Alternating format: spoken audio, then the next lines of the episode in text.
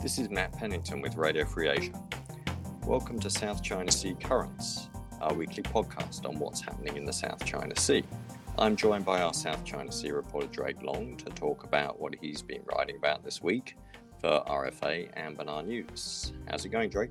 Good. Power was out for 24 hours, but uh, it's back now, so that's good. Okay, yeah, we've been having storms around DC. Anyway, mm-hmm. weather is perking up now, and we're going to talk about South China Sea.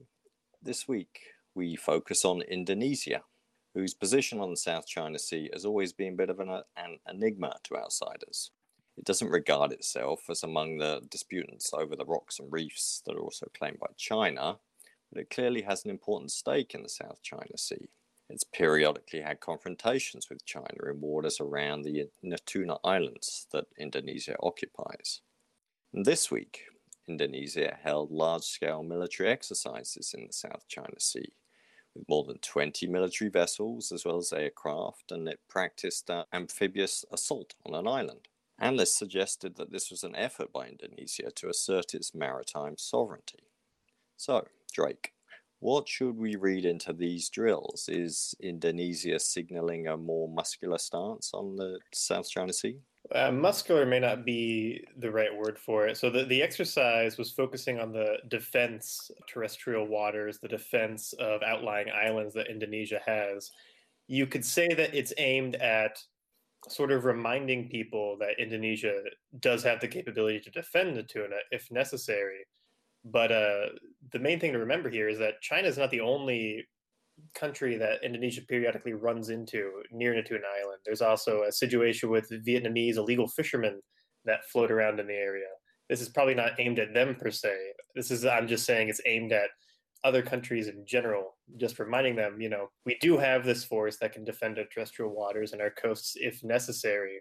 On top of that, there's been a lot of talk in Indonesia for a while about setting up a new command base, a new military facility on Natuna Island. And the rationale for that is about it's a mix of there's worries about China's more assertive posture in the South China Sea, and it's also because Indonesia wants to experiment with more inter-service cooperation with its armed forces. So, you know, with this exercise, you have the Marines, you have the Navy, you have the Air Force all kind of working in tandem. That's kind of what they want to roll out in the Natuna Islands eventually. It kind of makes sense because Indonesia is this vast archipelago, and perhaps more than any other of Southeast Asian nation. It can be viewed as a, a truly maritime nation because it's mm-hmm. so huge and sprawling, and getting around by sea is so important. Fisheries is incredibly important. And in the past, it, it's fiercely defended its fisheries from intrusions by outside fishing boats. So we understand that. But what's kind of new happening here on its view on the South China Sea? So, for those of you who are listening, you may not necessarily know this, but Indonesia does not consider itself a claimant in the South China Sea, but it's sort of informally brought into the, the grouping of claimants like Vietnam, Philippines, Malaysia proper, because while Indonesia does not acknowledge having a dispute with China, China's nine dash line does extend into the waters around the Natuna Island. And Natuna is the furthest northeast point of Indonesia's territory. So it's the only part of Indonesia that extends into the South China Sea. So Indonesia has a, a weird, awkward kind of position to where it says, you know, we dispute China's claims of the waters around Natuna Island, we dispute the nine dash line, but we don't fundamentally think we have a dispute with China. We're not going to negotiate on it. And that's actually what they told China point blank a few weeks ago. China said, you know, it seems like we have a dispute in the South China Sea. Why don't you and I negotiate our maritime border? And Indonesia said, there's no negotiation. Uh, we're in the right. We have a proper maritime border around Natuna, and your claims don't affect our decision making on that whatsoever that's kind of the issue. It, it was not necessarily pushed to the fore until last December when you had a Chinese fishing fleet and Coast Guard vessels suddenly approach Natuna on the border inside the EEZ and pressuring Indonesian fishermen out of the area. That seemed to remind Indonesia for the first time in a while that there actually is a bit of a, a threat of a pressure campaign from China in those waters, even though it's the absolute furthest point of the nine dash line that one can go. So you see this exercise, you see other things like Indonesia's diplomatic efforts to other ASEAN countries and to countries like India. And you can only come to the conclusion that Indonesia, since that Natuna incident, has been a little bit more wary about China. And I think that there's still a lot of caution about saying, you know, it's definitively against China or against China's claims or wading into the South China Sea dispute. But you definitely take these things together and you just think that Indonesia perceives that the northeastern part with Natuna is maybe a little bit more vulnerable, maybe a little bit less well defended than they thought and just a cause of concern. Hasn't Indonesia taken some diplomatic steps in joining other nations in expressing its rejection of China's maritime claims in the South China Sea? Yes, actually. So that's the other recent development is Indonesia joined this chorus of diplomatic notes to the UN alongside Malaysia, Vietnam, the Philippines, the United States, and now Australia saying that China's claims are inconsistent with the United Nations Convention on the Law of the Sea and China needs to abide by the 2016 Permanent Court of Arbitration Award. That's the the much vaunted landmark ruling between the Philippines and China that definitively knocked down all of China's claims in the South China Sea. So there was no legal basis for them under international law. It kind of set the precedent for the South China Sea dispute. China basically ignored it for four years. A lot of other countries didn't bring it up because they didn't think it was worth it. But now you have Vietnam, the Philippines, the United States, Australia, Malaysia, and now Indonesia all bringing it up at the same time. So Indonesia has taken a very cautious but very noteworthy rhetorical step towards reiterating, you know, we have to stick to UNCLOS. UNCLOS is the basis for order in the South China Sea, in Southeast Asia more generally. Our EEZ around Natuna is based off of UNCLOS. You can't infringe on that. Please abide by UNCLOS and please abide by the 2016 PCA award. And then on top of that, you also have Indonesia signing on to the chairman's statement at the 36th ASEAN summit, which said, you know, we want freedom of overflight, we want freedom of navigation in the South China Sea. So a lot of rhetorical support, a lot of unanimity, or at least some consensus on the South China Sea issue vis-a-vis China. Now, I remember when Secretary of State Pompeo issued his tough statement uh, two weeks ago, I think now, about China's maritime claims and rejecting many of them as being completely unlawful. Pompeo said that the US stood with Southeast Asian allies in protecting their sovereign rights to resources. And when he said that, he also, he in fact cited the Natuna Islands, didn't he? Yes, he did. Yeah, that was definitely on purpose. I mean, he cited areas of concern like Vanguard Bank, the Natuna Islands, Mischief Reef, the waters off Brunei. So he was talking about all the claimants in the South China Sea or countries affected by China's behavior in the South China Sea, aside from China.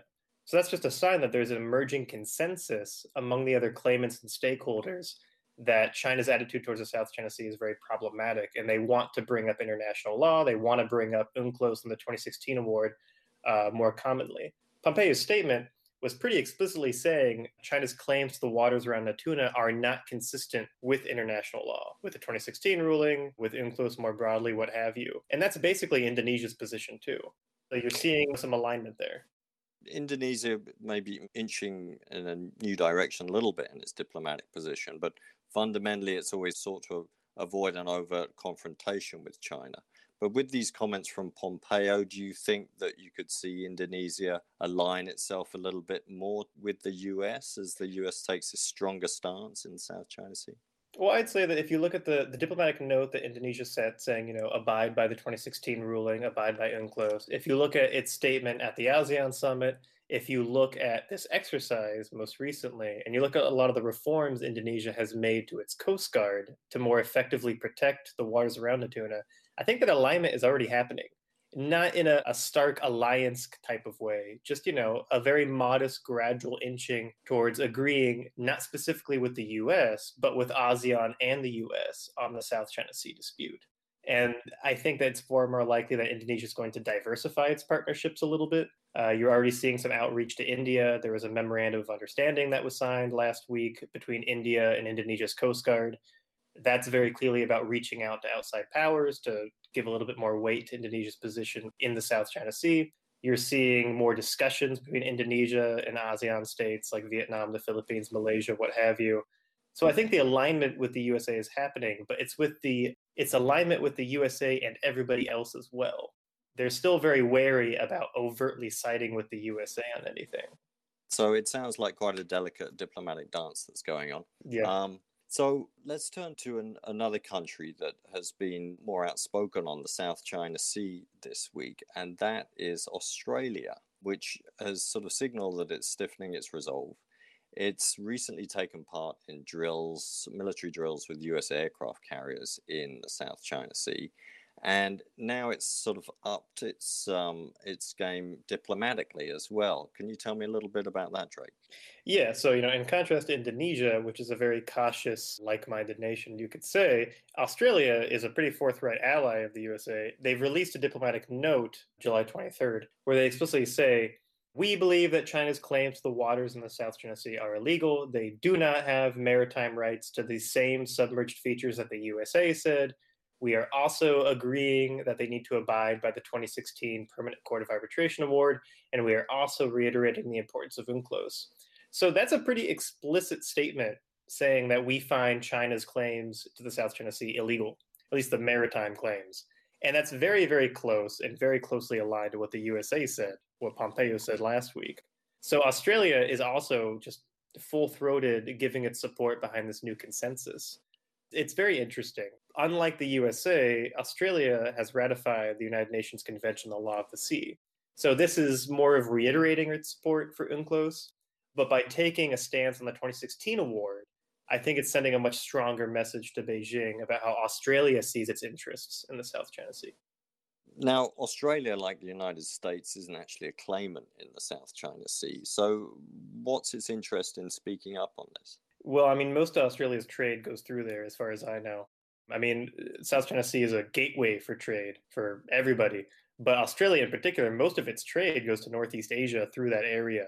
And Australia has perceived China's behavior in that area to be very, very worrying. You've seen trilateral exercises between the USA, Japan, and Australia in the Philippine Sea. Australia has exercised with the US in the South China Sea. They've performed FONOPs with the US. It's a pretty clear message that they find the developments there worrying. On top of that, there's some general tension between Australia and China over a whole number of things. It's it's a bit of a web, but relations between Australia and China have really taken a downturn lately. Right. I think uh, China was deeply annoyed when Australia called for an investigation into the cause of the COVID 19 pandemic and uh, Beijing was warning that this, could impact trade and tourism. But on a sort of more strategic level, hasn't Australia signaled that it, it sees China now as being more challenge and a security threat? Yeah, so Australia put out this 2020 strategic defense update, which is it's its planning document for its armed forces basically, and it's basically saying we want to shape the external environment instead of focusing on specifically homeland defense. And I mean that that sounds like a jumble of words, but basically they're saying that we are not going to focus solely on defending Australia from some type of invader. We're going to be focusing on forward deploying forces and working with allies and putting a more aggressive presence in areas like the South China Sea to stop countries. They don't explicitly name China, but it's pretty much clearly about China. We want to prevent those countries from dominating those spaces and then threatening Australia later on. So it's a very proactive type of defense strategy. And I think Australia has taken a lot of steps that is consistent with that message even before they published that defense strategic update. But that seems to be the plan going ahead. They want to have a proactive attitude, a proactive stance in the South China Sea. They view themselves as a stakeholder. That's the basics of it. This week, Secretary of State Pompeo issued the latest kind of hawkish speech on China by a, a, member of the Trump administration when he was saying, you know, the, the old paradigm of blind engagement with China has failed. We must not return to it. And he was talking about sort of setting up a, an alliance of like minded nations, democracies that want to push back against China. Now, Australia is obviously sort of regarded as being part of this camp. But do you think that there are going to be many other nations that join this um, tougher diplomatic stance on the South China Sea? It's tough to say. I would say that if you look at the Quad countries, if you look at Australia, Japan, and India, they already seem to have some alignment on the South China Sea issue, or at least some tacit acknowledgement that they all have the same interests there, and China's behavior worries them. And to me, that's kind of enough to be a like minded coalition of democracies. However, the bigger issue is are you going to form a coalition with countries outside of the region? So outside of Southeast Asia and East Asia, are you going to be able to get, you know, Western European democracies on board with this? Some countries like France have pretty clear stakes in the South China Sea. Other countries, you know, Germany, they just don't see it that way. And actually on a conference call with his German counterpart today, I believe, uh, the Chinese Foreign Minister Wang Yi basically said, you know, I don't want the USA's attitude towards us aims at dividing countries and aims at splitting us from our partner states. Uh, but it's never going to work. They're going to wage this ideological battle on us, but other countries are strong enough to stay independent and uh, like minded with China, or at least independent thinking. So I think that's kind of an uphill battle, but we'll wait and see. Well, thanks for talking us a little bit through the geopolitics of this and also about Indonesia's view on the situation in the South China Sea. If you've got any questions or feedback about what we've been talking about today, please email us on South China Sea, that's all one word, at rfa.org, or follow Drake on Twitter. His handle is DRM underscore long. And please check out Jake's previous articles on the South China Sea at rfa.org and benarnews.org.